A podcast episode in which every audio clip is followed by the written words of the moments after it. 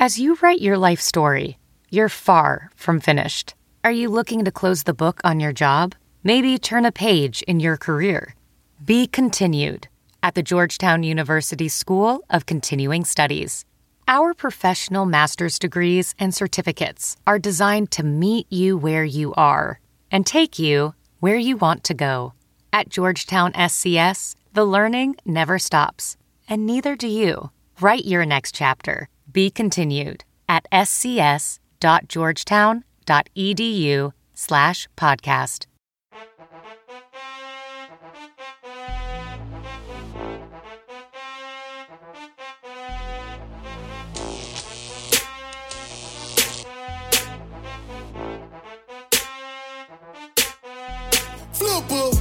Then the cookie roll a whole halftime. Hit him with a chopper, breathe a last time. Flatline. Beat the block down when I turn up the Alpine. Smoke a 3-5, sell a halftime at halftime. It's halftime. Halftime? Halftime. Switch. Keep a little still by my belt line. Effing leave you with an outline. And you'll only see me at halftime. Welcome to the Get In Podcast, presented by Fourth and Dude, brought to you by EagleInsider.com and Armchair Media. Season 4, UVA Week. The Eags got back in the win column versus a dangerous Louisville squad on Saturday, overcoming a ton of adversity and stuffing the Birds by a score of 34 to 27. BC improves to 6 and 4 on the year, 5 and 4 in conference, and are set up for a chance for the first winning record above 500 in the ACC since 2009. On today's episode, we'll recap the thriller versus Louisville, put Jim Christian's job on trial for the fourth consecutive year, and preview the road trip to Charlottesville for the regular season finale. First of all, I feel like saying it's just the fourth consecutive year is significantly underselling it. Uh, but Matt, I'll tell you what. It was more like Loserville on Saturday. You had a lot of good puns in your in your intro. You missed that one. Um, I think the real question that America is asking right now is: Is it too late for Denny Pancakes to win the Heisman? Do you think? I'll tell you what, Matt. You look at his QBR from Saturday; it's a 99.0. And I'll tell you what, this kid loves playing against Louisville. Look at this for an analytic. Uh, more like a Dennylytic. Am I right? Uh, that's pretty terrible. No, it's good. Uh, 13 completions, five touchdowns, something like that, something in that range. All he yeah. does is throw for touchdowns against Louisville. Um, and we'll get to Denny in a second, but what a gamer that kid is. He embodies everything this team's all about. And I'll tell you what, a certain a certain uh, podcast host was right all along. It turns out there, huh, Matt? Well, I don't know. We'll talk about that. I don't know if that's quite the case. I think he did a great job when called upon. I, I think it's still in general that we might not be holding on to the six and four record if he was our, our starter the whole time, but that's a, a different discussion. He's the best backup in the country. We could say that. that oh fair? yeah, no, I can definitely say that. Yeah, fully fully on board with that. Um, so big show today. We got to talk Louisville. We got to talk UVA. We got to talk hoops, like you mentioned, which is I don't think going to be a fun conversation. Uh, but before we do that, a word from our good friends at Bet Online. Matt, postseason football is just around the corner. All teams in the NFL and college football are strutting their stuff to get ready for the playoffs as well as bowl season. You might not have been at a game this year, but you can still get in on all the action at Bet Online. Bet Online has gone the extra mile all season long to make sure you can get in on everything imaginable, from game spreads and totals to team player and coaching props. Bet Online gives you more options to wager than any place online. Head to Bet Online today and use promo code ARMCHAIR to take advantages of all the great sign up bonuses. Bet Online, your online sportsbook experts. Matt, I, I will just kick it off with this. I know you're you're married to a doctor, so that basically you know gives you gives you some medical uh, mm-hmm. some medical clout. Here's what I noticed: Jurkovec was not wearing a brace in the first half. He was mm-hmm. wearing it in the second half, or at least when the injury happened. It was a very minor tweak, not a true non-contact. And then he was like standing on the sidelines the whole time, not you know pushing to the locker room. And now he's back first in the depth chart. What's your read as a as a medical expert on the status of, of Phil Jurkovec going forward? Yeah, and I appreciate that you, you listen off the quals there. Um, I, I, obviously know a lot about you know medicine in general and, and bones and all that. And yep. actually, we, we have a ton of, of uh, doctors out there that are uh, that we coordinated with on Twitter a little bit. Uh, shout out to the Sleaze Sleazeman. Um, oh, he's, he's a doctor. Yeah, oh, big time. Yeah, oh, I didn't know that. Okay, he's an orth- orthopedic surgeon, I believe. Um, and I think that impressive. means pretty sure that means bones. Bones. So yeah. so yeah. So so between you know the, the, the team doctor that we have at Fourth and Dude, um, as well as some of you guys out there, um, we all thought it was an MCL. You know, anytime you get non-contact like that, it kind of scares the shit out of you. But um, it, it felt like an MCL. Obviously, that doesn't seem to be the case, or at least it's not as serious. And that's where I'm going to get exposed a little bit because Um, you know, you talk about MCLs, you talk about ACLs. I think that's pretty serious generally. Um, but has been saying that that Jurko's X-rays look good or MRIs, whatever the term is. And uh, so it sounds like he's going to suit up. And, and part of me is a little bit disappointed because I would have loved to see Denny out there. That's kind of a joke. Obviously, the most important thing is Denny is uh, is is Jurko. You know, is, is healthy. He's going to get back on the horse and he's good to go long term. That's obviously what matters here. But um, it was uh, a little scary there for a bit there on on Saturday, huh? Yeah, I, I, definitely will will agree, and I think these end of season injuries are always are always weird. Like obviously, for the sake of 2020, if it was a, a serious injury, and, and, again, the individual player's health is obviously what what matters the most, not wins and losses and and all that. But if this was a season-ending injury, you'd obviously rather it, you know, now when we're six and four than you know week two, because I frankly don't think we'd be six and four, you know, if Grosel was under center, and that's no knock on him. I just I just think that a lot of what Jurko did was exceeded, you know, he really exceeded our expectations um, throughout the year. That said, the other side of it, you know, we want to talk half full, half empty, is that this end of season injury. I mean, now there's 10 extra weeks basically that you wouldn't have for a recovery. Uh, we saw that with AB a couple years ago. He had a late season injury and ended up, I think, being ready for opening day, but, you know, was basically out of all spring camp as well as, you know, most of the summer. So who knows? Again, the fact that he was never taken into the locker room, standing on the sidelines the whole time, that to me was was encouraging. He did get an X-ray, not an MRI, and again, as a doctor, I, I feel like that feels like it's not too serious. Then, right? Like, wouldn't you get an MRI if you thought it was a, a ligament? Can right. you confirm MRI that? is a ligament. X-ray would be right. a bone, and if it's not a contact, right. you, you typically don't break your leg just by standing on it, right? So yeah. So I don't know why I don't know why they didn't go for the MRI. Again, that's that's for you and the doctors to figure could, out. Could but, be half speak too. I mean, that was just in right. Hafley's presser, so you know who knows? It could just be Hafley just saying words for the sake, or it could be some gamesmanship too. So now Bronco Mendenhall doesn't know what to think. Um, no, but I, I think it's you know I think you know the point here is that you know not only is he you know obviously going to be good to go for Saturday, it sounds like, but you know long term, this is one of those injuries, and we saw it with AB. Like that's the last thing you want. You don't want a nagging right. injury. And I do love I do love all the people on on the message boards and this drives me nuts. Everyone's got an opinion. It's like, "Oh, he should definitely sit out on Saturday if he's not 100%." Or no, he should play. It's a big game and if he can if he can if he can gut it out, he should play. In my day, we used to play, you know, uphills both ways.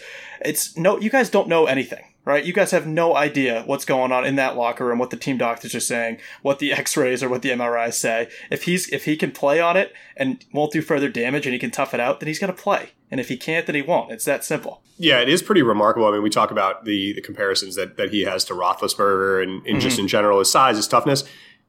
I don't want to say he's injury prone because I don't in any way think that's fair, but it does feel like we're dodging a bullet like seemingly every week with this, doesn't it? Like th- this feels yeah. like too often that we've had these at best close calls. Right. He's, he puts himself in a position to get injured five times a game. And that's not a knock on him. It, it probably sounds like it is. That's not what I'm saying at all. We talked about a couple weeks ago where it's like he holds onto the ball too long. It's just a fact. But he's able to, you know, escape pressure. And when he can extend plays, really, really good things happen. And so we'll take the the bad with the good because the good's so so good. Um, but unfortunately, it means that yeah, he's going to be more prone to taking big hits, to you know probably getting hit low, um, and to you know staying way too long in that pocket. Uh, but he's a tough kid. We, have seen him bounce back up countless times. This was the first game where he was really out for extended time outside of Clemson, right? So, you know, he, he is like Big Ben. He's going to tough it out. But yeah, he's it's just it, it's a bit of a ticking time bomb. Like this this could be bad at any second the way he plays. Right. And I will say that I'm sure as a collective fan base, we all had our, our doubts when he stepped out and, and we saw Grosel come in. Not me. Matt, I feel like this is this is your segment. I'll give you as long as you want to just just give all the praise that, that Denny rightly deserves for what was an absolutely phenomenal performance on Saturday. Yeah, it's great. It's great for Denny. It was a great day for Denny, and, and it was awesome. But it was an even better day for me. Um, you talk about the vindication of, of all the haters in the off season. Um, everyone was just obsessed with with Jurko Gate, right? And rightfully so. He's a big time recruit. Obviously, he came in and backed it up, and he is QB one. There's no question about that. But I kind of felt like Denny got his name dragged through the mud a little bit and and was forgotten about, and everyone was saying. Um, you know, Denny kind of sucked last year, and that's actually not the case. He was thrown in a very difficult spot We were a run heavy team. And when the defense gave him something to, something to throw at, he took advantage of it. And I went as far as to say, and this got laughed at, but if you normalize Denny's numbers in, in a normal offense where he had a normal number of pass attempts, he was like fifth in the conference in, in, in touchdown passes, something like that. If he got his touches, th- th- I mean, th- this, uh, uh, you know, you talk about Cignetti too. You know, he's a guy that could have come in and really improved Denny from, from last year, right? I, I kind of thought that Denny would take a leap. It, it's clear that he has. He's been automatic this year. Um, small sample size, right? But still, hey, small. I mean, when he's come in in very, very important spots, and he's he's he won us the game. So I don't want to hear any laughter there, Matt. Um, but no, I mean, he, he really does. Uh, the leadership that you can tell he has on the sidelines. You know, every every player on the team respects him, and it's rare where you have a kid like this that just and, and Hafley said in the presser too. You know, he, he got his job taken, right? And he's still this positive influence. He's he's leading the, the, the, QB room, and he's always you know breaking down the huddle and, and all that. He's he's just a great kid, um, and and it's it's really great that kids like that get a chance like that to lead their team to victory. Um, in, in, a, in a in a big win against the Louisville team that's a lot better than their record. Um, in, in a what would have been you know really crushing loss for us. So um, you know those two consecutive uh, touchdown drives that he led once Jurko went out that won us the ball game. It's that simple. I just can't say enough can't say enough good things about him, and I already said it, but that is the best backup quarterback in the entire country. Yeah, I think strictly on like a human level, that was the best story we've seen in the year. I think again, like you said, a guy who you know had his presumptive job taken, but has has clearly, and you could tell by the way the team was responding, especially on that you know 50 yard run he had. Basically, mm-hmm. the entire you know 80 man roster was sprinting down the sideline with him, going absolutely nuts. You can tell the the caliber of a person he is, you know, in, in terms of that locker room and the way he's respected and the way the guys rally around him. So that was that was great to see. Uh, honestly, it was kind of our Rudy moment. If you you know get rid of the SEC fraud and the offsides penalty, I feel like we mm-hmm. kind of had the, the same thing going on there. But I don't want to put him know, in the same sentence just because you know, no, of course Rudy he's not a, he's not a, fraud. criminal. And right, yes, correct, exactly. Um, so no, but it, it really was an excellent story. But beyond that, he did play really well. Uh, he did everything he needed to do. He kept you know the ground game moving, and and you know a couple of his touchdown passes that that uh, Lewis catch was absolutely bananas, and it was a mm-hmm. good throw to to make it happen. So he was really impressive. He looked a lot better, frankly, than than I think what we saw out of him last year. Um, but just overall, again, a great story and a great win. And the other thing too, and we'll talk about Vegas in, in a little bit. How are we only one point favorites in that game? Again, I know Louisville is better than their than their record, but that to me was criminal. And you know, obviously we ended up covering relatively comfortably. And if Jurko was in, that, that may have, I guess it would have been about the same because he couldn't have done much much better than what than what Denny had done there. But that game was really never in doubt. Yeah, I think it was a bad matchup on paper, and whether Vegas knows that or not, or you know, Vegas sets the line of what they think the public thinks, and it just is probably just a matter of when people see Louisville, they still think that they're not that bad, and when they see BC, they say, "Well, oh, they're not that good yet." Sure, like the, the casual betting fan maybe doesn't know um, the roles are a bit reversed, but um, you know, from an X's and O standpoint, or from a matchup standpoint, rather, you know, the, the fact they had a running quarterback that probably cost us, you know, six points on the spread right there, just because we are awful with mobile quarterbacks. Um, they have a couple of really, really good receivers, um, and while we do have a good secondary, we haven't proven that we can get consistent pass rush and that's generally a recipe for disaster. So if I was handicapping the game, you know, I would have said that Louisville is going to put up some points, and you know, BC has been a little hit or miss lately, right? And we're coming off the loss to Notre Dame. Before that, we didn't look good against 'Cuse. So while I, I agree with you that on paper the one point spread was criminal, and we all benefited from it. Um, you know, I, I could kind of see it. It was a big win, and, and that's a good Louisville team. The record doesn't show it. Satterfield's a great coach. They had the running back that opted out, but they still have an explosive offense. The defense is a lot better than you think. Um, I think they're fifth or sixth, uh, at least on the I think pass D. Their rush D is a bit of a sieve, but um, their pass D is one of the better ones in the conference. So it's it's a better Louisville team than you think. And and the fact that we got a win there, I think with with a backup, we didn't talk about Bailey yet, but you know with a backup QB and the backup running back, I mean, yep. it's really really really incredible win. Yeah, no, I agree, and and and I did have some fears coming in with the with the mobile quarterback. I think for the most part, he was contained. He obviously had a, a couple big runs, and one of the touchdown drives, you know, was basically exclusively uh, you know him on the ground. I will say he did, he did have 130 yards. It was kind of it, it, was a sneaky it was a sneaky 130 yards. I was actually shocked when I saw that number because again, yeah. really, I think I do think outside of that touchdown drive where he you know banged his uh, hand up, which is a, another a quick sidebar. This is the at least third time that I counted this year that a backup quarterback came in after an injury to the, to the opposing quarterback on like the one or two yard line. Everyone in the world knows that they are just going to hand the ball off and run it up the middle. Yet somehow we have just been completely gashed, and basically the, the running back has has walked in untouched. Um, mm-hmm. That obviously happened again after he he went out after the you know twenty plus yard run to get down to the two. So again, we won. I can't really complain too much, but just something to keep an eye on there. Um, was it was it Mikhail Cunningham or Malik Cunningham this time around? That I don't know. So I play for the name on the front of the jersey, not the back. Do you remember last year he changed his name right before the BC game? I, I, I, man, I don't remember. That. Is this like a dream you had? No, I'm pretty sure it's a real thing. Where I think he was Malik, and then minutes before kickoff last year, the announcers just mentioned in passing, "Oh well, you know, he used to be called Malik, but now he wants to go by Mikhail." Um, and now I think he switched back to Malik. I, I was, going to say it was definitely Malik. Yeah. Yeah. So okay. that's kind of something to watch for going forward there. Um, I think he'll probably want to stick with Mikhail since, you know, they beat us when he was Mikhail and now, you know, Malik is, you know, 0 and 1 against us, I guess. So, um, that's just something separate to watch out for going forward. Yeah, that's a great point that I that I truly did not consider coming into this game. Mm-hmm. Uh, the other thing I do want to note, Tutu Atwell is still there, wide one of their wide receivers, very talented enemy, guy. Public enemy number one of Correct. the program. We don't forget. Nobody forgets. Called a what do you say? Like the, he was a reporter asked him a couple years ago, like, what do you see in the Boston College defense before the game? He was like a lot of slow people, and then we came mm-hmm. up and he got like one catch, Zach Allen you know, publicly embarrassed him after the game. Uh, I was surprised that he didn't retire from football then and there. Apparently, he was still kicking, made a couple nice catches, but always nice to get a win over over public enemy number one.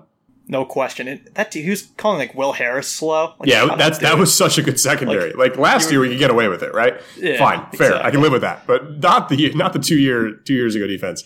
Um, yeah, no question. I, I, I do think you know look at so let's take a look at the box score, and Louisville did beat us in, in virtually every category, at least offensively. So they had 50 more passing yards, they had 11 more rushing yards. Uh, there's a big stat. They converted 60% of their third downs compared to our yeah. 33%.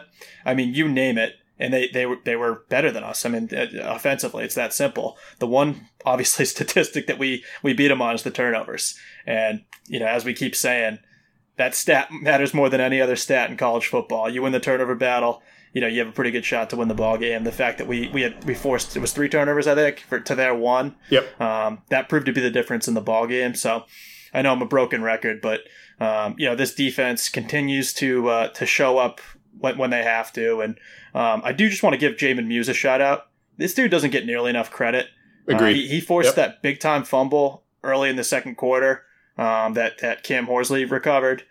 But he also, and no one's talking about this, he had that that deflection to ice the game at the end. He got mm-hmm. pressure to the quarterback um, and, and, popped the ball up, and uh, Sheeta came down with it, right? Yep. But it's not just it wasn't just this game. I mean, he had the I think he had the the interception against Duke in week one. He had another one. I mean, he's always around the football when turnovers happen. Um, so that's just a great guy to have. You know, we, we love having guys like that on this defense, whether it's Hamp Cheevers, whether it's Lukas Denis that one year. Um, and he's a big hitter too. I mean, he, he's just he's going to be a really good player. This is his first time with with you know real playing time, um, and I think he's a junior. So I'm excited to, to see what he can do the next uh, you know one or two plus years, depending on how long he sticks around. Because um, I think he could be you know one of those guys that's that's playing on Sundays. That's that's how good I think he is. Yeah, absolutely. The other thing too is is you really think about the the Hafley effect. I know it's you know big for guys like Nate Silver and other stat guys to just talk about the randomness to turnovers. And while there is an element there, and generally over the course of the year they will normalize out to be pretty even, you know, both for and against. I, I think, and I haven't looked at the numbers this year, but it just feels like game over game. That's an area where we are always dominating.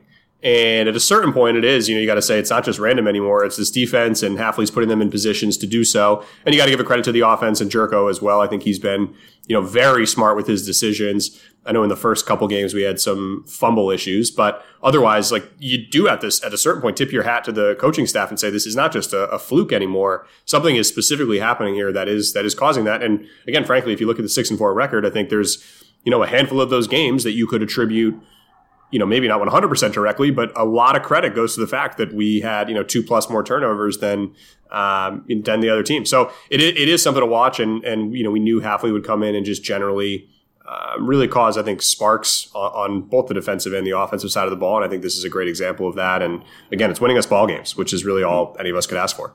Second in the country and, and turnovers forced. So wow, yeah, I mean, I, I do think, and that's one of those things that Hafley. I know we got to move on here, but there's so much to dissect from this game. Uh, that's one of the things that Hafley said when he when he came in here is quick fix to the defense is you know making sure those guys those guys' eyes are on the ball.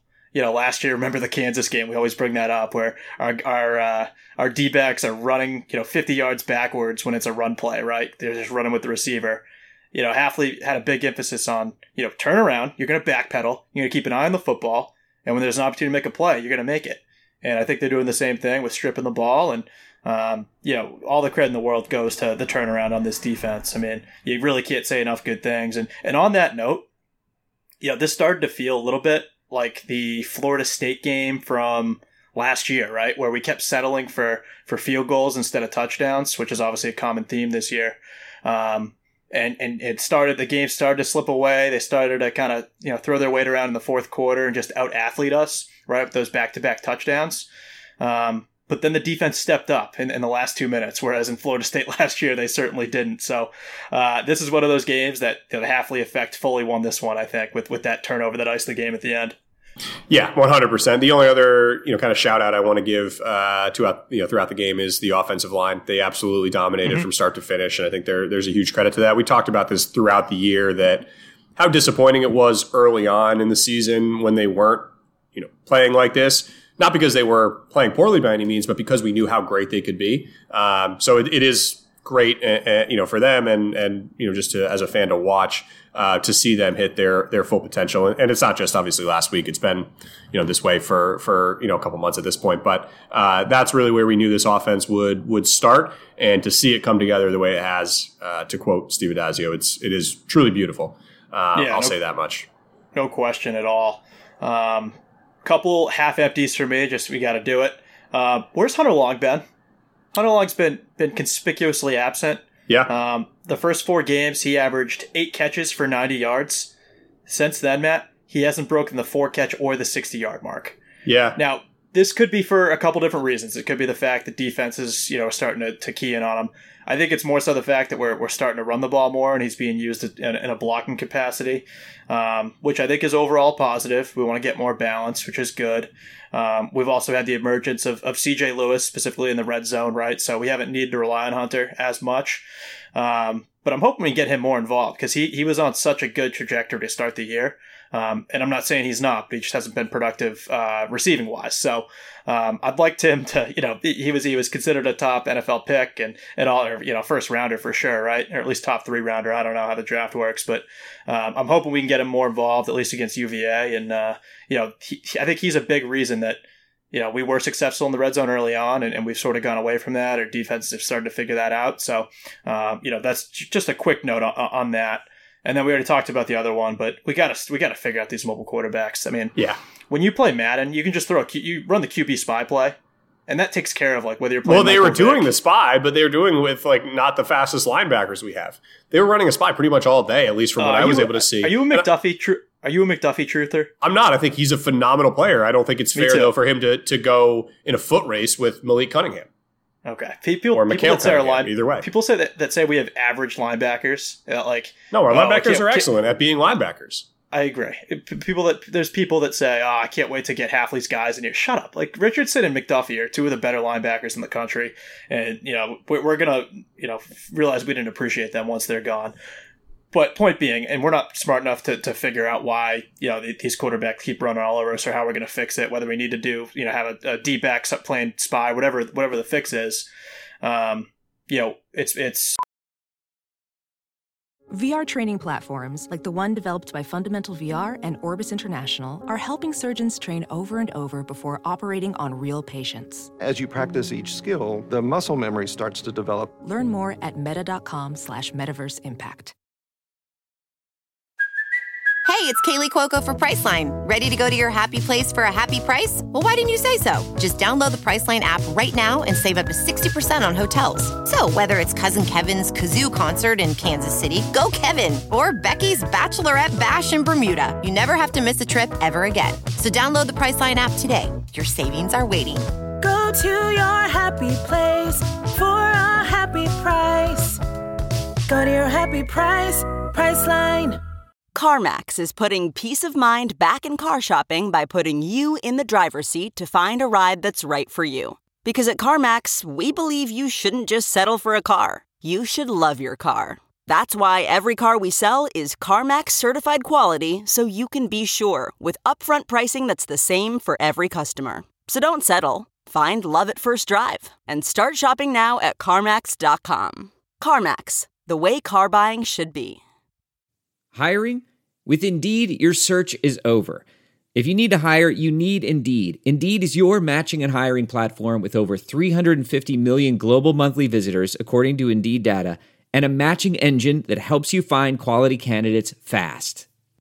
Ditch the busy work, use Indeed for scheduling, screening, and messaging so you can connect with candidates faster. Listeners of this show will get a $75 sponsored job credit to get your jobs more visibility at Indeed.com slash match.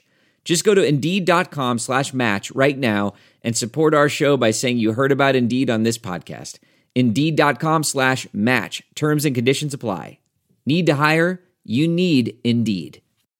Whoa, sweet man cave. Thanks. Serious upgrade. How'd you pay for all this? I got a home equity line of credit from Figure.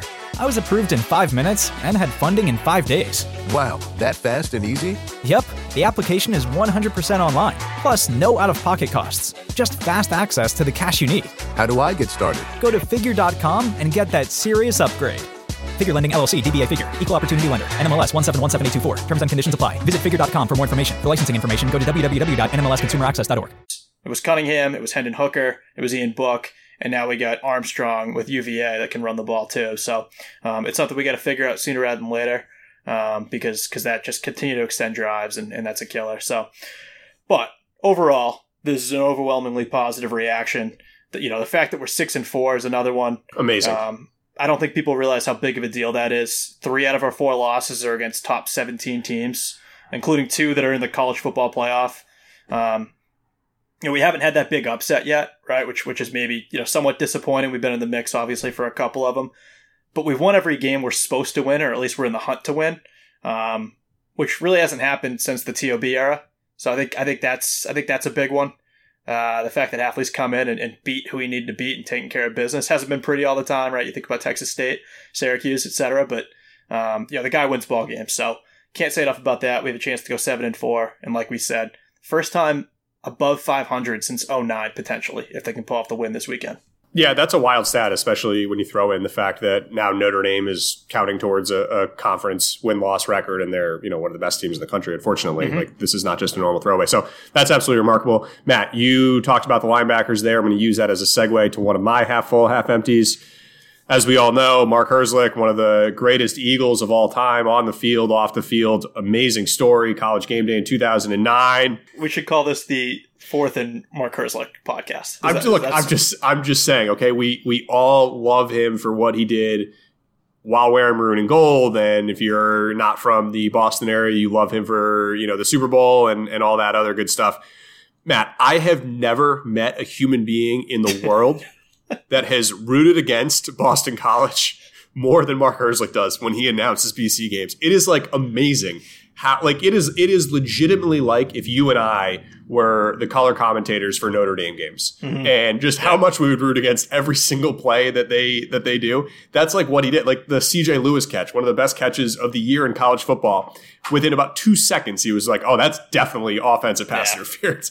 Like, yep. are you kidding me? He had about 15 different instances of this last Saturday. And again, I've mentioned this throughout the season. I keep banging this drum, but for for all of our six, his and ours, get him off of BC games. He clearly either hates us now or he is completely overcompensating by trying to not seem biased. But either way, it's too much for me to handle. Uh, and something just needs to be done in Bristol for that. So that's one of my half full, half empties. Again, love the guy, love everything that that he stands for, but just get him off of BC games. This is what we need an intern badly we need someone that, and if you're a current undergrad, reach out to us. You could probably throw this on your resume. It won't look that bad.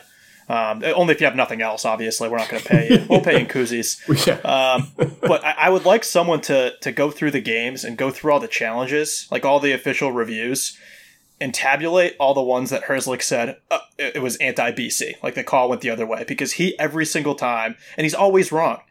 every time It's it goes amazing. BC's way, and he's always like disappointed. Like, There was a you mentioned the CJ Lewis one. There was another one where the Louisville touchdown got called back, and he was like visibly upset about it. It's Oh, very, when he hit the pylon. Yeah, yeah. He was like, no, that's Yep. definitely a touchdown. That's the clearest touchdown I've ever seen. He might as well walked right in. Yeah, no, I don't know what it is. I don't know who has hurt him in this administration. Or again, if he's maybe just trying to be, you know, as professional as he can be. Like Doug Flutie calls Notre Dame games and and he's not super anti Notre Dame, you know, for the most part in, in Mhm. those calls. So so you can do it. You just got to be normal. I don't know. It's it's insane to me. So that's something just to keep an eye out for uh, throughout the remainder of of Herzlich's broadcasting career. Um, Matt, a couple other quick half full, half empties.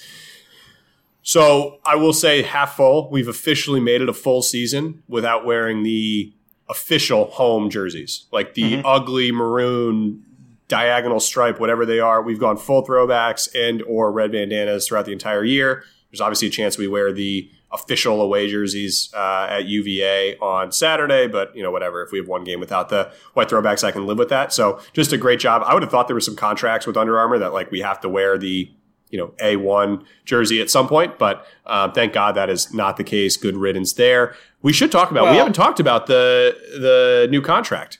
Yeah, well, I'll tell you what. I also think that Under Armour has committed fraud any way you can slice it. Sure. And I think that if they tried to uh, enforce their will on any type of contractual obligation, uh, BC could just say, "Oh, hey, look at this fraud byline in the contract. Uh, you're violating that because you guys stuffed the channel left and right, and you know we won't take you to court, but we're going to wear our throwbacks." I think that's what's happening unofficially, off the record. That's my personal opinion of what's happening. Um, but yes, more importantly, we're now a New Balance school. I'm kind of thrilled about it, Matt, especially if it if it actually is correlated to the new bre- the basketball facility announcement. I don't know if there's anything related to that, That would or be. not, a, but oh, that's. A, I didn't even think about that. I don't think that's the case, but that would be awesome. what do you mean? I would mean, guess. I would guess that they're using the the what's the like the Pine School or whatever the the new school they just bought like a year ago. Deeper Mm-hmm. into Newton, I would assume that's going to be like the basketball campus. If they were going to put it at the Celtics and Bruins area by New Balance, that would be amazing. But I don't know. You want our guys traveling out to where off the Pike, like in it's like Worcester. No, It's no, no, no, Worcester, but no, it's- no. It's absolutely not Worcester. It's like literally like five minutes Oh, down it the is road. by Newton. It is by Newton. You're it's, right. It is outrageously co- close. yeah, it's far away. f- Like if, if you're in the it's north, near the. far. I think it's kind of near the Party City, right? There's a Party City over there. Oh no, what's the liquor store? Martinelli's. It's near Martinelli's. It is not Mar- Martinetti's It's right near Martinelli's, I think. And the Oh. IHOP. on Watertown. Is that what it is? Yeah, it's like pretty much in Watertown. I think either way, that's that's a that's not where it's going. I I also mean, don't be think it's on going. campus. I don't know what you're. What I don't think it's going on the Pine School. I think it's going somewhere either on like near Beacon Street, near the Beacon Street garage. That's not right. That's where the There's a garage there. Yeah. they might just knock down Conte and then just Yeah. try, try and start over. Like you don't need that much land for a basketball facility. Or there was also, I think, a plan at some point to. Uh, we don't know. No one knows. Um, but hopefully, it's. I would hope it's right on campus. But I would too. I- it just feels like we've we've kind of I don't say run out of room, but like where would you put a, a full basketball practice facility right now on the real campus? Obviously, you do Brighton campus, but at that Yeah. point, like I think the New Balance thing, to your point of like putting it at the Celtics and Bruins facility, which is basically at New Balance headquarters, would be really cool and a great recruiting tactic. Hey, you're now you're now practicing next to the Celtics. This is not going to be a good thing to say. Hey, Matt, maybe they put the Lynch School on Newton and they just build the basketball facility there. What do you think about that? I, I have no comment. Okay. Real quick, uh, Uh, real quick, Matt. Uh, quick MFK, Mary F. Kill. This has gotten uh, this has been a controversial topic on this show in the past, but I would love to just get your thoughts because you mentioned Yeah. it. Uh, Enron, Under Armour, Rudy. You have the marry one, you have the F one, you have the kill one. Wow. I can't kill them all. No, you can't. It's not allowed. All right. I'll, I'll say this about Enron. Enron at least opened our eyes to all the problems that were ongoing in the accounting world. Um, so if I have to, I'll go ahead and marry them. Wow. Ah, that feels wrong to say. That's that's how I mean they're like the gold standard for fraud. I'm killing the other two. You can't make me choose. So Okay. uh, Ru- Rudy's dead, though. Rudy's dead Fair- uh, fair. 101 times out of 100. So Yeah. Uh, switching gears a little bit here, Matt. So my last, uh, or two more half full, half empty. So half full, half empty recruiting. We don't talk a lot about recruiting on this show just because it's frankly tough to keep up with the lives of high schoolers at our age. Matt, Matt, while we're on New Balance, I feel like what I the tweet that we had was really funny. The Air Force Odios, like really that's a funny. funny. That's a Yeah. funny tweet. I, I mean, Eddie Odio, he's just like us. He really is. That's a New Balance guy through and through. He He's just, he loves pop that- punk. He loves Yeah. New Balance. I mean, what's wrong Yeah. with that? Can you right? imagine Like, just love him throwing down absolute hammers Yep. in those dad shoes? Like it would be legendary. Yeah, I do want to note too that by the way that they did say Adidas is going to do the football uniforms, which is which is cool. I think Adidas does a good job in general. Yeah, who do they do? Miami and I guess is Louisville. I think. Uh, yeah, yeah, they are. Yeah, I mean, Yeah, New, New Balance does nothing. New Balance doesn't. I mean, they did Liverpool soccer for like two years, and that's I don't think the case Yeah, anymore. it's it's it, yeah, it's probably it's gonna be comparable to Under Armour, right?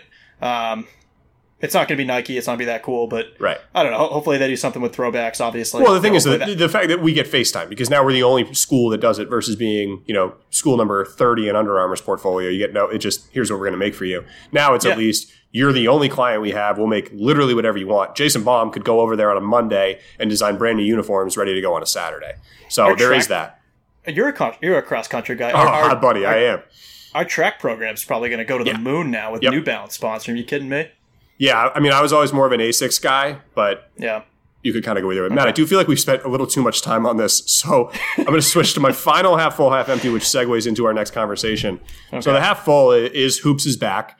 In general, this is a lot of half full and half empties here because it's kind of a roller coaster. So Matt, what if I told you that we were, I think, a bucket away from beating the number three team in the country, an old rival? At what We- point were we a bucket away? We lost by like twelve.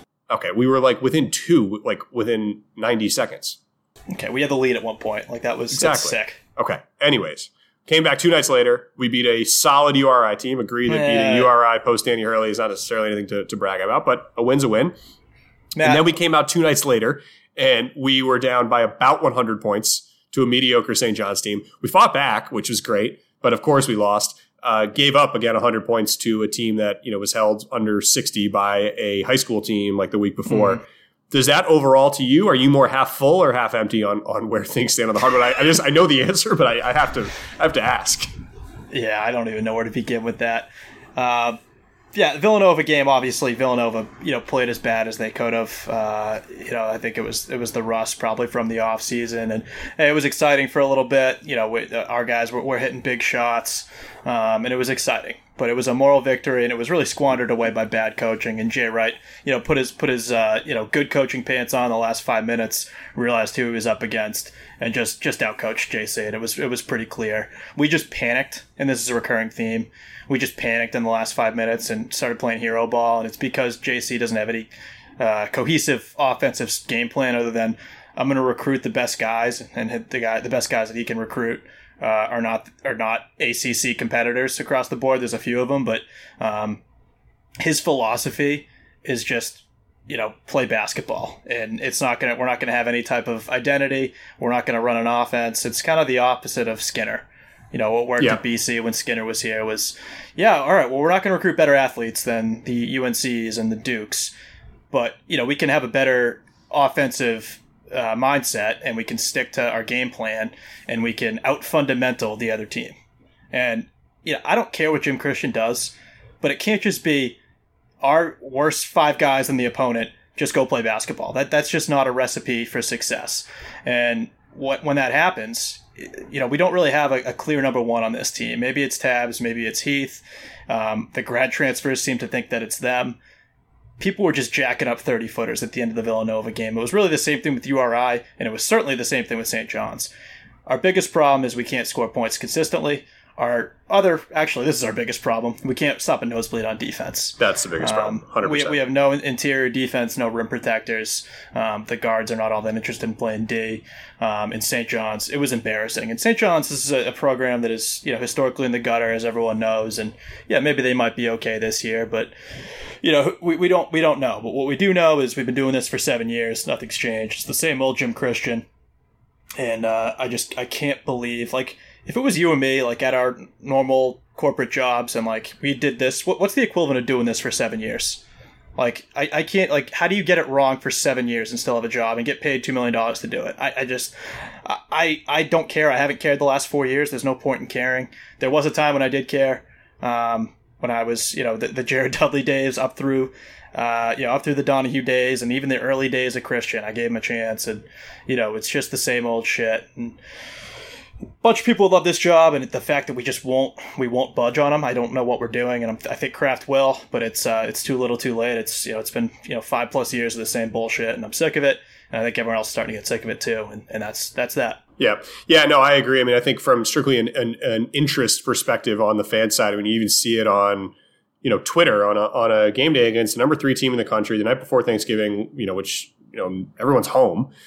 That should have been a game that had as much Twitter traffic the same way it does, you know, as a as a football game, right? And like we saw against Louisville, like I mean, Twitter is just everyone's talking about it, and now there are literally like five accounts, and credit to those guys because they're diehards and they they still actually have the stomach to watch this program day in and day out, which is like that takes a lot But- of intestinal fortitude. But you and I are diehards too. I, I, I it's kind of. But I just don't care enough. I don't care enough to tweet Yeah. about it. I don't care to talk about it because I just I, I I'm so disappointed at this point that I just know. And again, that we're playing a number three team in the country, an old Right. Big East rival, Jay Wright. Like that should have been something that everyone was, was the entire BC community was in on. And and by the way, like it's not like we got blown out by 50. We were in that game the entire Yeah. time, and it was just I don't think it just felt like everyone just didn't really care, and that's not I don't think anyone's fault on our side of the fence because I think that that's an, uh, the fact of the matter of we've seen seven years of this, and at no point I don't think, and and maybe I mean correct me correct me if, if you disagree, but at no point did anyone really think we had a chance to win that game, even when we were up or when we were down a bucket, you know, with with a minute left. Or more importantly, and I agree with that, but more importantly, even if we did win, so what? It's not like we're going to string consistent wins together. Sure. And and I guess that's you know that's the bigger point is yeah we might have a couple nice wins a year, and obviously they scheduled this gauntlet for to say that we had a couple big wins, and maybe a couple big wins happen, and the other team has an off shooting night, but um, I just I can't unless you make a tournament this year, and you and I are diehards too. Like we were we were there in Conte every single game when we were in school, Except And for the one where we got, school. except for the one we got kicked out of the Providence game, uh, like five minutes in. Oh, you got kicked out. I, I Well, just you came up. with me. You appreciated it, but Did I? Oh, yeah, you left I with me. Uh, yeah, but anyway, I mean, even you know, we made the trek over from the North End, you know, a couple years, Right. you know, postgraduate too, and and you know, we want to care about this team, but the fact that they just, but they won't let us. Like, Right. it's not like we're just fair weather fans here that that want a winning program. We just want a program that's going to try. That's it, and it's not asking a lot. And you know, I'd, I'd hope that Kraft wants to put his his uh, his stamp on this program sooner rather than later. Um, we did see that that when he was at Temple, he did uh, he got rid of that old guy that was there, Phil Martelli. Nah, is it Martelli? I don't know. Uh, it Fran an Italian name. It's Fr- yeah, yeah, yeah. Dunphy. Fran Dunphy. That's So not, he that got- might he- not be Italian.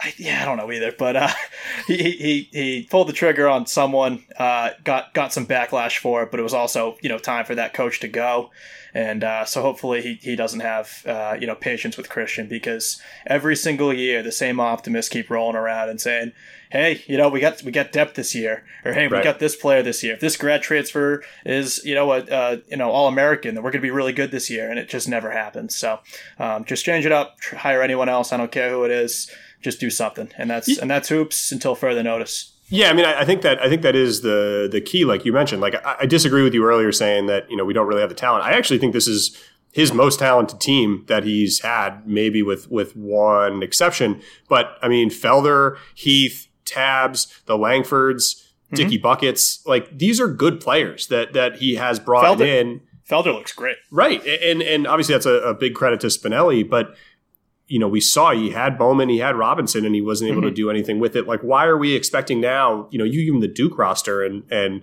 sure, I guess with the Duke roster, he'd, he'd probably be able to make a tournament, but he'd be limping in, right? Like he wouldn't be a top 25 team. So it- it is a certain point of like, yeah, things are, are it's, not, it's certainly not the player's fault. Uh, we're bringing in good guys, and he's just not able to do anything with it. So I don't know why at this point there's any sense of giving him another game because it's like, you know, you could you could almost make the argument if it was a bad football coach in his first year. All right, well, it's not his guys yet. Let him get some classes in. These are his guys, and these are the best guys he could he could imagine, really. And he's still not able to do anything with it. So I think, I mean, again, I think the the reason that you know, obviously the, the reports last year were that MJ wanted him gone, but Leahy said no because of, I guess, because of COVID. I don't know if COVID had really been a thing at that point, but in general, they didn't want to spend the money, and and they really wanted to wait till a hoops facility was in place to give them the leverage.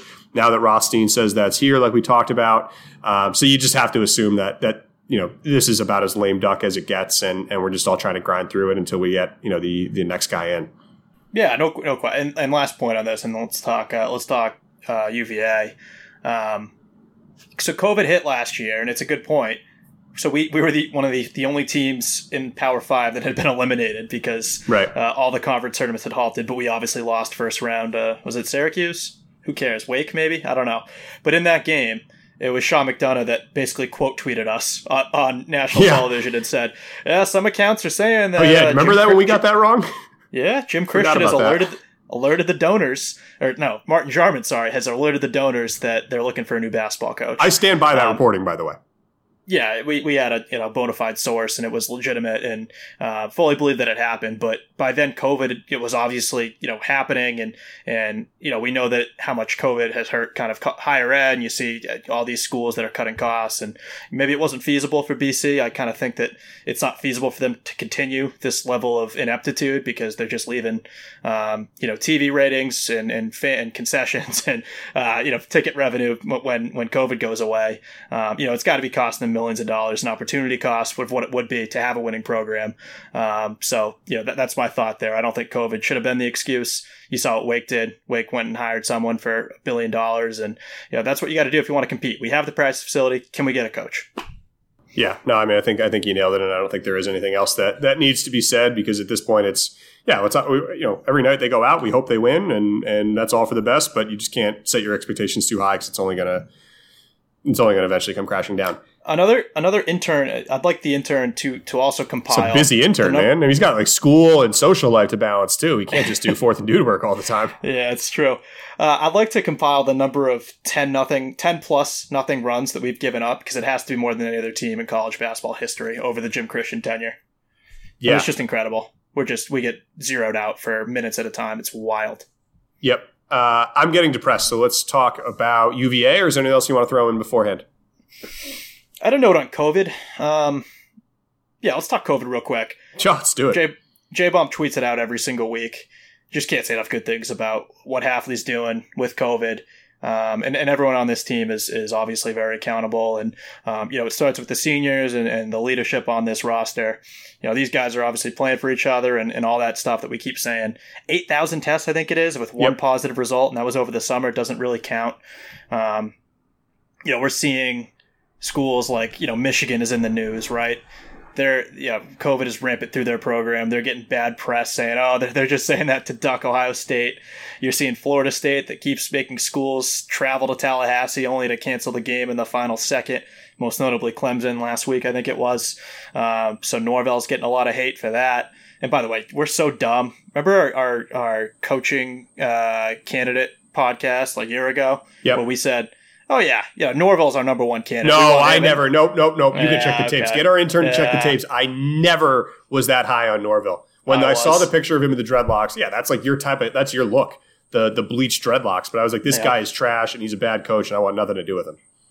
But I took that back as soon as I listened to the first Presley or Hafley press conference. Not even when he was named BC coach, but once I started doing research on Hafley, I realized I kind of fell in love with the guy. So in my defense, but yes, there was a time where those guys were one A and one B, and holy cow, did we luck out picking the right guy? Because Hafley's doing everything right.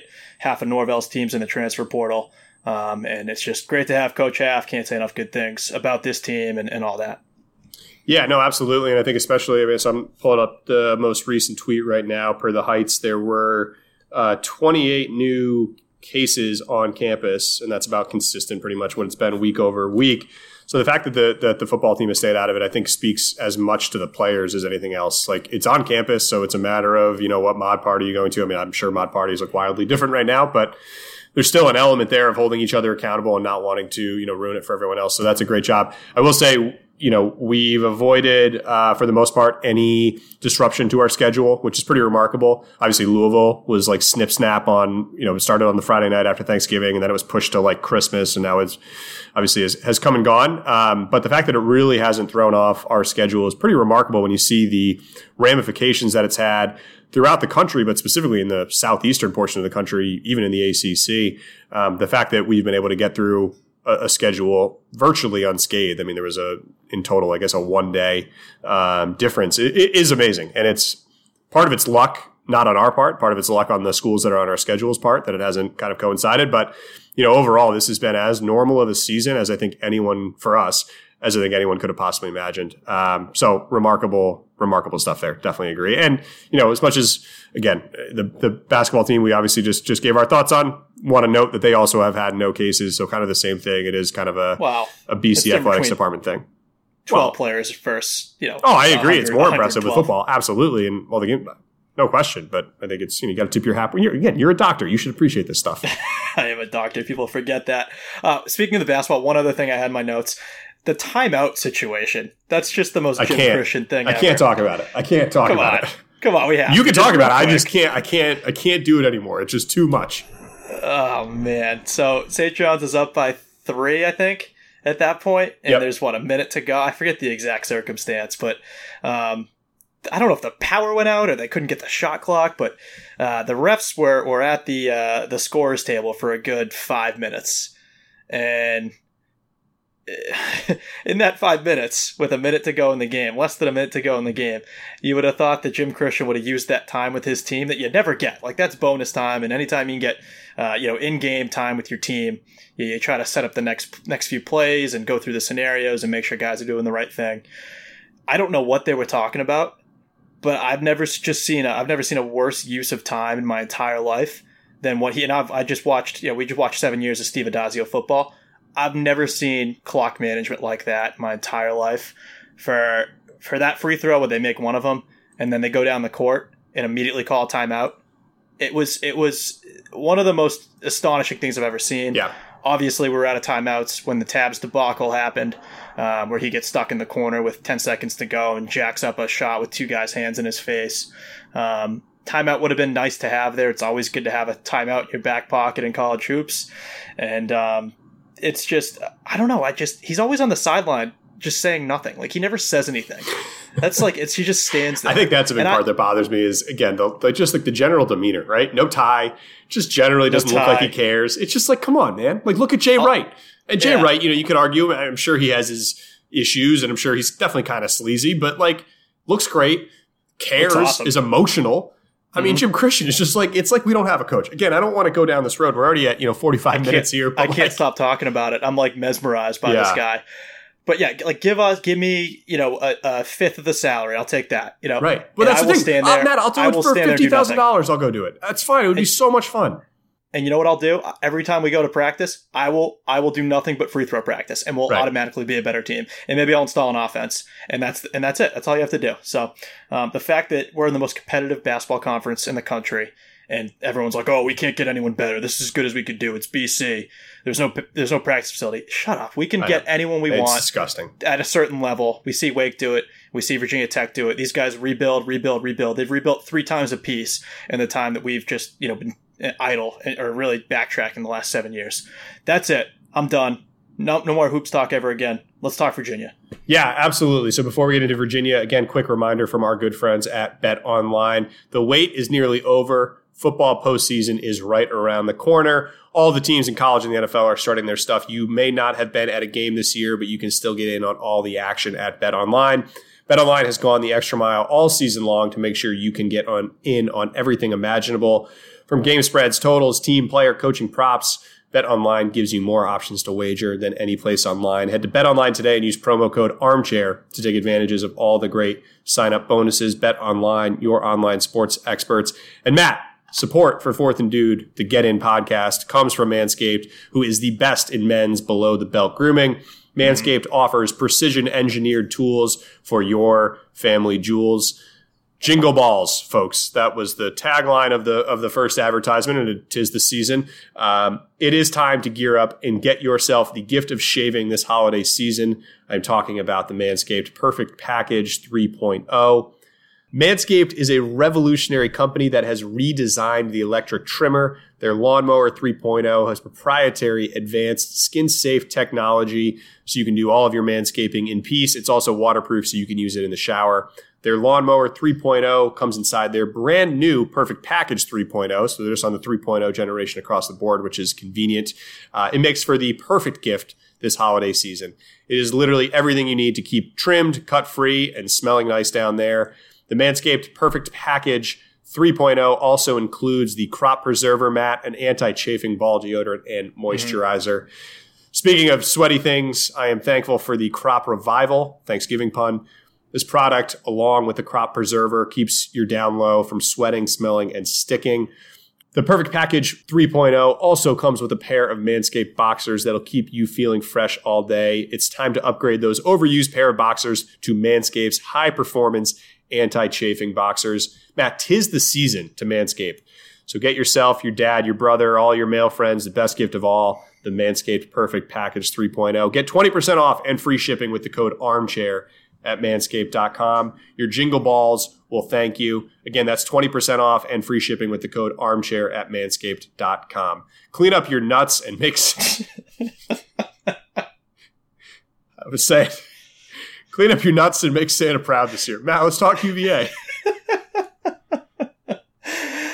All right. On that note, wow, heck of an ad read. That's it. Huh? Um, everyone, I'll tell you, everyone, everyone on my Christmas list is getting Lawnmower 3.0, so don't buy that ahead of time if you're on my Secret Santa. Um, so you can expect that in your stocking. Matt, let's talk UVA. Uh, they're four and four. I don't know. What, what do you got? UVA is kind of UVA. Here's what Yeah. I'll say about UVA. If you're one of those people that thinks UVA is just kind of this neutral opponent, we don't have any beef with them, think back to the 2005 game when that offensive lineman cheap shotted Matthias Kiwanuka. Yep. I should tweet out. We should tweet out that video because it's it's ridiculous. And you you know what I'm talking about, right? So Kiwi's got he's he's got that banged up ankle, um, and he's limping on the field but playing through it. And I- it's a tic tacky game, but he the the offensive lineman the play's over, and the offensive lineman just dives at Kiwi's ankles. It's You an incredibly- dirty hit. Incredibly it's it's the definition of a cheap shot um, al washington within seconds who's a linebacker on that team in 05 you know pummels this guy just shoves his face into the dirt it's pretty awesome um, but probably the one of the dirtiest plays i've ever seen it, it's it's up there with uh, who's the hockey player that, uh, that Marty that- McSorley, Todd Bertuzzi. uh, who's the Marty guy McSorley the was guy the in Bruin. the Todd stick? Bertuzzi. Uh, well, I think Marty McSorley did that also. I think you're thinking Todd Bertuzzi. No, Todd Bertuzzi Todd hit a guy from behind. Marty McSorley is the Bruin who smacked a guy in the head with a stick. no it wasn't a bruin I, I didn't think it was Todd Bertuzzi was on the Canucks when they were in those Sean- blue and red jerseys. The kind of the sean avery was it sean avery Sean Avery's just like a, a weirdo, but I don't think he. I mean, he was a dirty player, but I don't think he has any like But- but notoriously it's dirty like- hits. You're thinking Marty McSorley. Yeah, probably. That's like a that's a top one dirty play. Um, it very easily could have you know, ended Kiwi's career. It was it was that dirty. We'll tweet it out to, to get the the Yeah, UVA hate you're up. absolutely thinking the Marty McSorley hit on Donald Brashear. I've got the clip up. He just he's yep. skating by him slowly, and he just kind of basically whacks him in the head. Uh, Yeah. Disg- I mean, he's just a uh, you know gross guy. Whatever. Anyways, uh, here's what I'll say, Matt. We talked earlier about you know the the Vegas kind of lack of disrespect because you just see you know BC and Louisville, and and you assume oh Louisville, you know they had a Heisman you know winner, and it's BC. I- feel like college football fans in general often feel the same way about UVA, and and I think you and I specifically, it's UVA. Like, what are they going to do? They're you know uh, an ACC coastal team who are like they're just nothing special. Um, That said, on the Vegas side of it, we're four and a half point underdogs, which to me makes absolutely no sense because you would think if you're just a you know generic SEC fan, you would assume both these teams are pretty you know evenly matched at best, right? So that makes no sense to me. I, I do I agree with you that I, I think that it's easy just to sleep on them just because they're not a football school. Uh, they are a coastal team in general. There there's not really a lot going on there. Uh, that said, I just think four and a half underdogs is is absolutely ridiculous. Yeah, and it opened at seven, I think, or Yep. six and a half, right? And and, and to I be very think- clear, a lot of it I'm sure was Jurkovec concern and whether or not he's going to be healthy and ready to go. Yeah, and even still, even if, if you know Hafley effectively said he's going to be ready to go on Saturday, barring a setback, but so now it's down to four and a half. But you know, even still, no one's no one's saying he's hundred percent. So um, yeah, that's part of it. And, and yeah, to your point, I don't think a lot of us saw UVA being a great team this year. You know, obviously they were the coastal champs last year, but they lost Bryce Perkins, who you know accounted for you know must have been upwards of seventy five percent of their offense with between throwing and passing. Throw, that's the same thing. They're throwing and passing. Yeah, it is, Matt. Passing- Sure is. passing and rushing. Uh, so yeah, so so you know, knowing nothing else, yeah, you'd figure that they they take a step back. Um, they do have a couple of good defensive players. Charles Snowden, who I think is banged up, and I think he's actually out for the year. Um, he's a guy that's going to play on Sundays. So, um, but in, in general, they've had a good season very quietly. They had a rough start, um, so they're four and four, and they started out one in Yeah, they started out one and four, and they've won the last three straight. Right. So, uh, and then, then you know, they lost to good teams. So uh, they lost to Clemson, NC State, who turns out they're actually not bad. They lost to Wake, who's another good team in Miami. So all four of those losses are kind of quality losses. Um, and they have a really good win over UNC. They were in a shootout with UNC a few weeks ago, um, and then beat them 44 to 41. So, you know, I think what Bronco, Bronco Mendenhall is doing down there is legit. And I think these guys are the real deal. They don't have a great quarterback. They don't really do anything that great. Um, the one thing they, they do do well is, is pass protect. I think they got a pretty good O line. Um, and I think they lead the country, maybe, or at least the conference, in tackles for a loss allowed. So, from that standpoint, it's kind of a matchup nightmare. Um, our D line has not been able to get to the quarterback consistently. If there's one weak unit, it's probably the D line. I hate to say it because because they are Right. great, um, but it's just we're, we're undersized there. Um, you know, we obviously backfill with some grad transfers, but that's probably the one unit that has some question marks outside of my guy Valdez. Um, and Barlow's been great, and they've all been they've all been great at moments, but consistently getting pressure hasn't really been their wheelhouse. So, um, you know, from a matchup standpoint, that's a concern. And this quarterback, I don't know if why don't you, why don't you Google if you haven't already, Brennan Armstrong. He's like the the prototypical. He looks like he, he would have gone to Syracuse instead of UVA. He's like he's got a very hateable face, um, big redhead. Hang on, real quick. Can we talk about Syracuse quarterbacks? The do you see the end of the game last weekend? I didn't until I was I was looking because I It was perfect because it came out right before BC, so it was. It well, was I was I was busy. I was I was going tree hunting anyway. But I I, uh, I just saw it today for the first time, and I my It jaw hit the was amazing. So first of all, and, we don't need to walk through the entire thing, but it was third and goal. They were were they down a full touchdown or were they down? They might have been down like a touchdown would have won it. Yeah. Okay, not a full touchdown either way. Third and goal from the around the ten uh, with like 30 sec- 20 seconds left. The one thing he obviously can't do is get sacked. What does he do? He gets sacked. He refuses to throw away. But even better than that, they are able to snap it on fourth and goal with like 0.5 seconds left. Uh, rather than throw to the end zone, he spikes it on fourth down. Just amazing in Syracuse. And again, that's completely off topic, but I feel like we needed to uh, we needed to cover that. One, it was very Wake Forest. Oh my god, this. Brennan Armstrong guy is hideous. he looks like the yeah. bad guy in Luck of the Irish. Uh, yeah, that's wow. That's a very quick reference for you to come up with that uh, on short notice there, uh, Matt. It was very reminiscent of the BC Wake three nothing game. That's my first point. And number two, what is it with you and people that have cancer? and You're just bagging on them. Rex Culpepper, another guy that Oh, battled man. back from cancer, is on the football Shit. field. That's on That's me. a weird. That's a weird shtick to have, man. I'll be honest, I forgot about that one. So that's tough. All right. Sorry. Uh, also, real Uh, quick, Sean Avery yeah. doesn't have any like historically dirty hits. He's a cheap shot artist. Like he's just Yeah. not, not that great of a hockey player and, and he's kind of a coward. Um, so a lot of kind of, you know, uh, cross checks, you know, from behind, pushing people into the wall. But again, if you look at historically the dirtiest plays in hockey history, it seems to be pretty unanimous, at least on the three articles I've looked at. It's the Bertuzzi hit, and then Marty Mhm. McSorley, who again slashed Donald Brashear in the in the face, uh, or just basically whacked him with the stick. Uh, Yeah. So that's probably what you were thinking, but again, neither here nor there. Yeah, I think that's I think that's right. Not not a big hockey guy. Um, we're, we're big Thatcher Demko guys, but we're not Big a big time. hockey. Hey, hey, you Uh, we swept the. the We're, we're two and zero. Yeah, let's mention that we're two and zero. How about That's that? great. After and I think UMass couple- is like a top ten team, right? So we beat them twice. We're the number two team in the country, maybe the number one team in the country. yeah, probably number one in my Sounds opinion. like it. Dem- in my opinion, they're definitely number one, right? Demko's look really good in net so far, so that's a positive. Yeah, but if he but if Um, he's if he falters, Parker Milner is right there to take his job. Yeah, so I feel good about that. I'll about tell you that. what. I'll tell you what. Um, all right, so we started talking about UVA. I didn't get very far. Um, we talked about. I'll be honest, Matt. That's about as far as I can get with UVA talk. We I'll let you talked take about- from here. We talked about the dirty hit. That's important. Yeah. Um, I'm going to set a calendar reminder to tweet that out. That'll get the fans going. That, that's going to go viral. I'm sure it's been tweeted out already, but if not, I'm going to tweet it out. We'll oh, go I got another whatever. note. Uh, this was Yep. the first ever. Actually, I don't know if you were on this trip. It was the first ever Fourth and Dude official road trip.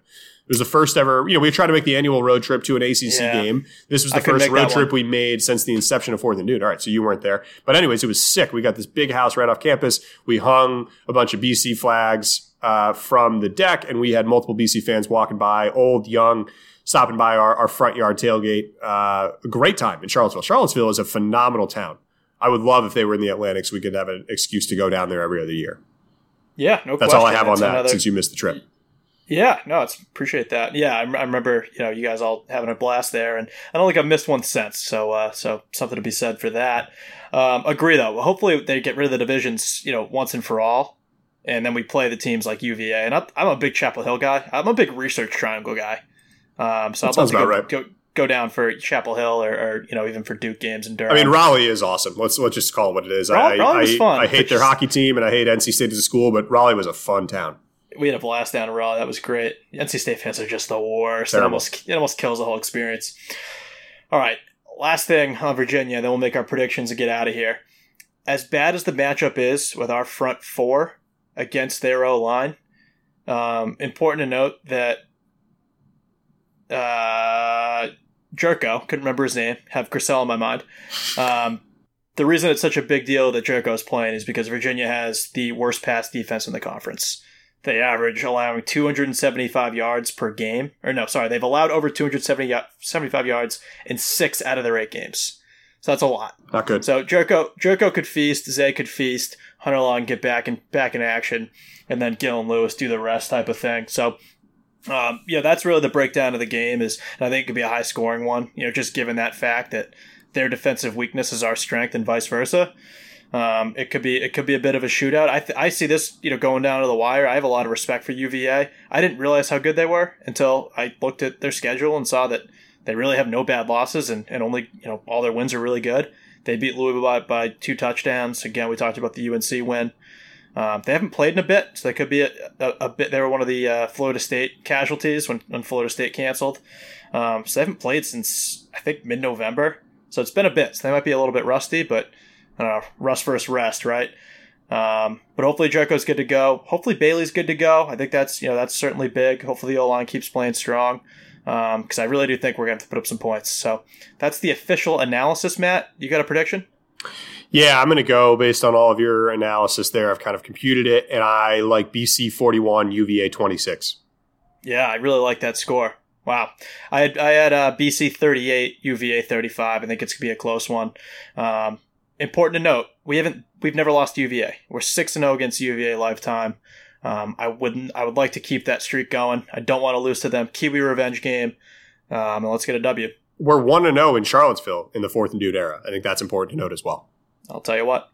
Um, all right. Well, thank you everyone for listening. A couple quick house cleaning notes. Just apologies for the season in general. I know we haven't been recording a lot. Uh, I'm going to blame myself, as everybody knows at this point. Uh, I am back at business school. The fall at business school is recruiting season, so just trying to get a job while I balance my my podcast career. Uh, basically, something just to keep the lights on before the podcasting pays the bills full time. So, apologies. Next year we'll be back. Recruiting is is over in the uh, in the coming months, so next year we'll be back in, in full force. And the other I've had Matt- to cancel. I've had to cancel a couple. In your defense, I've also had to cancel a couple times. Appreciate I hit that. deer once on the You night hit a we deer. That was bad. Yep, we that all, was bad. We all remember that. Yep. Um, so anyway, so so sometimes life gets in the way. Yeah, the other thing where we failed is the koozies. Uh, so we bought the koozies; they're awesome. We have hundred of them. Uh, out of those hundred, I think I have about eighty-five still sitting in my apartment. I have not mailed a single one. Uh, JB, if you're listening, I'm sure you are. I'm gonna probably mail like 20 to you uh, in the athletics office within the coming week. Matt, I got to mail you some. You don't even have any. I haven't got the post to Philly yet. Matt, it's it's it's horse shit that I don't have any Yeah, no, it's fair. Because I, I paid. I paid for half of them. You did. You you deserve 50 of them. And then otherwise, again, we'll try to get them out to you guys. Honestly, like if you want some, DM us and like we'll pay you five dollars. Just pay for like the cost of shipping. I don't know what shipping cost in this environment, but I have to get rid of them. They hey, are just taking up space in my apartment, and I got to fit a Christmas tree. Intern, if you're figuring it out, you would also control the mailing. That would be a big Oh, lift off God. our back. Dude, if I'm an undergrad, why not? I got nothing else to do. It's COVID. I'm, I'm gonna sign up for the fourth and dude guy. Social Yeah. media. We can give you a sick title, Yep. like social media director, if you want. Like that's we give really cool. good references too. Like you and I are good on the phone when we like have to talk to professional capacity. So Yeah. someone calls us asking for a reference, like we'll we'll get you the job. Yeah, if you're especially if you're a CSOM guy, you're talking to Yeah. talking to two two guys you want to talk to. So Yeah, math Um, major, but I'll- mean, I'm adjacent to CSOM, econ double major, not a big deal. So yeah, but you're trying to join the CSOM world. So yeah, yeah, yeah, business school. So all right, anyways, that's all I have. Thanks again to our sponsors. what an episode! Agenda free Wednesday. Tell you what, Yeah. off the rails a bit, but I think I think it turned out okay. I hope so. Again, we'll see. We'll see when this is released. Uh, thanks again to our sponsors, Manscaped, Bet Online, Armchair 24-7, just everyone. Uh, what a season it's been so far, Matt. I expect it to continue on Saturday, and then we'll see what bowl season has in store for Yeah, the Eagles. We didn't even talk about the bowls. I, I did see a projection today from J Bomb, Gator Bowl. That'd be kind of sick it. on January, January 1st, I think. Yep. So uh, Keep an eye eye out. emoji there. One quick thing on that: why not? Why would you not pick BC? We're like the safest bet. We don't get. We're immune to COVID. Well, knock So- on wood, but yeah, I you are a doctor, yeah. so that's pretty good. Yeah, I emoji there. Um, all right, that's all I have, Matt. All right, get in, folks.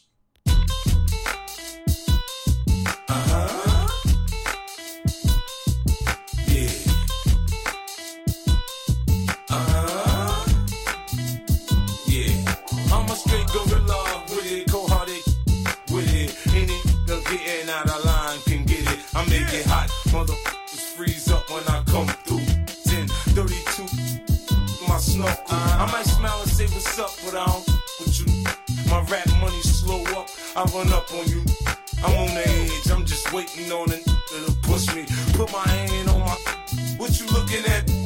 We ain't buddies, we ain't partners, and we damn sure ain't friends. So much chrome on my bench, you see your face in my rims. If wanna roll, I'ma let her get in. I don't play, but I'm a player to the motherfucking end. I got no pickup lines, I stay on the grind. I tell her all the time, get in my car. Got my 64 riding on Dayton spokes. And when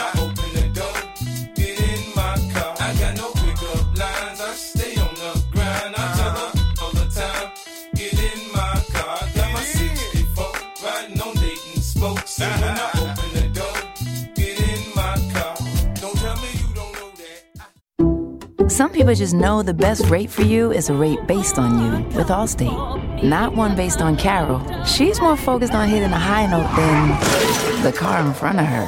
Why pay a rate based on anyone else? Get one based on you with DriveWise from Allstate. Not available in Alaska or California, subject to terms and conditions. Rates are determined by several factors, which vary by state. In some states, participation in DriveWise allows Allstate to use your driving data for purposes of rating. While in some states, your rate could increase with high risk driving, generally, safer drivers will save with DriveWise. Allstate Fire and Casualty Insurance Company and affiliates, Northbrook, Illinois.